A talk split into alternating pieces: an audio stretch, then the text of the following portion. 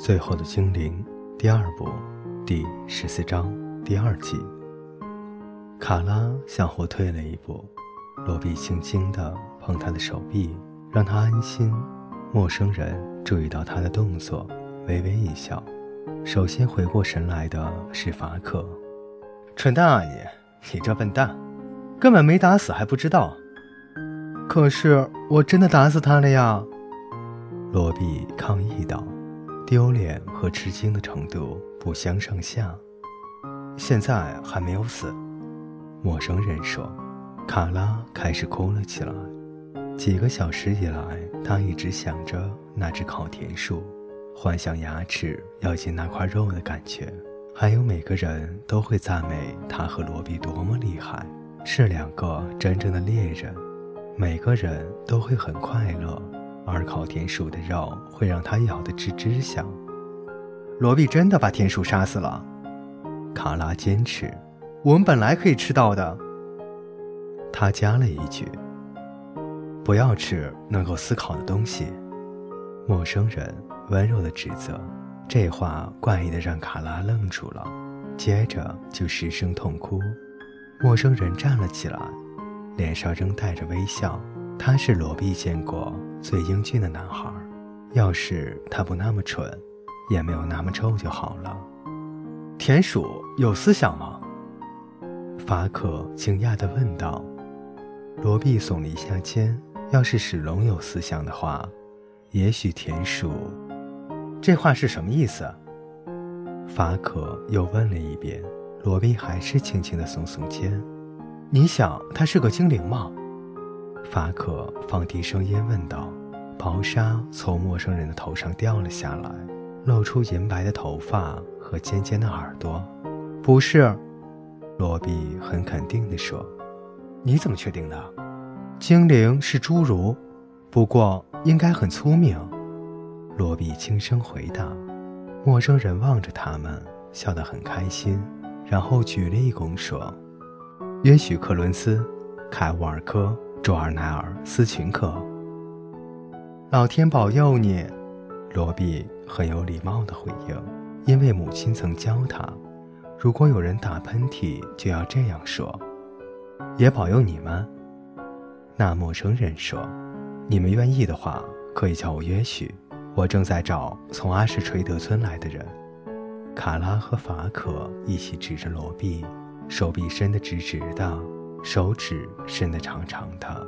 约许双眼盯着卡拉那只缺了大拇指的小手，他看了好久，说出一句很蠢的话来，你的大拇指没了。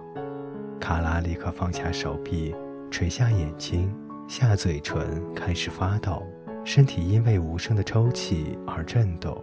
罗比恨恨地盯着约许，真希望自己变得高大强壮些，就可以给他一顿好打。约许走到卡拉面前，用两手握住卡拉的左手，握了好久好久，两眼睁得大大的。卡拉吓坏了，可是他没有动，也没有把手抽回来，只站在那里，双眼迷失在陌生人蓝色的眼睛里，而那双蓝色的眼睛仿佛掉进了遥远的空中。约许开始变得苍白，脸色如死灰一般，身体开始轻轻地颤抖。罗比担心这会不会是种传染病，就过去把卡拉拖开。其实也不需要这么做了，约许已经松开了双手，卡拉那只肮脏伤残的手被拖了出来。约许跪倒在烂泥里，无法站立，然后又说出了第二句蠢话，你知道吗？你的手会好的，成年人没有办法治好，可是孩子可以。卡拉迷惑地看着他，罗比越来越气愤。约许再度转向罗比，我知道有个从阿什垂德的孩子到了这里。他说，有人留下了一串石头，这是小孩子才会做的事。小孩子？法可看了罗比一眼，用着一般人看着白痴的眼神。罗比真是恨死了这个叫什么约许的陌生人。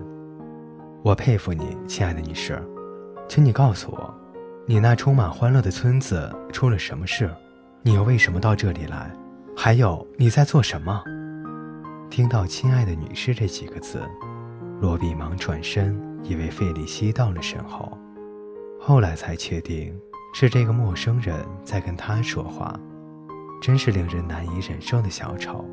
他说他的名字叫约许，这个不但夺走他的晚餐，还害他成为笑柄的人。他的愤怒已经远远超过有限的耐心，他弯下身去，抓起一根棍子，朝着约许挥舞。我的个子比你小，可是我打得比你厉害。他的语气带着威胁说，如果你再胆敢碰他。他说着朝卡拉那边抬了抬下巴，两眼始终盯着他。约许看来非常难受，发着抖，大声喘气。原谅我，亲爱的女士，要是我冒犯了你们的习惯，那绝对是无心的。嗯，大人，哦，不对，女人笨蛋，哦，不对，不对，也不是用这个。罗比的表情变得更凶狠了，两手把棍子抓得更紧。约许突然想起来一件事，打开了挂在脖子上的蓝色天鹅绒带子，取出小木船和破布娃娃。娃娃的头发是羊皮做的，用胡桃汁染色，又亮又黑，像罗比的头发。这些是你的，对不对？约许说着，把那两样东西递了过来。我在阿什垂德找到的，带过来给你。罗比真希望那男孩就此消失，沉入沼泽，消失在烂泥里，或是有条龙把他抓走也好。然而这时，他看到他的小船和布娃娃，心里涌起再摸一次的强烈欲望。他的心里充满了回忆。爸爸用一颗木头雕出了船身，妈妈把自己的斗篷剪下一小块做了娃娃的衣服，这是爸妈唯一留下的东西。他伸出了手，默默地拿了过来。阿什垂德出了什么事？也许再一次温柔地问了一遍。罗比撅着嘴看他，然后慢慢放下棍子。毁了，他喃喃地说。什么？罗比没有出声，他不愿意回想起这些，他不想他。为什么？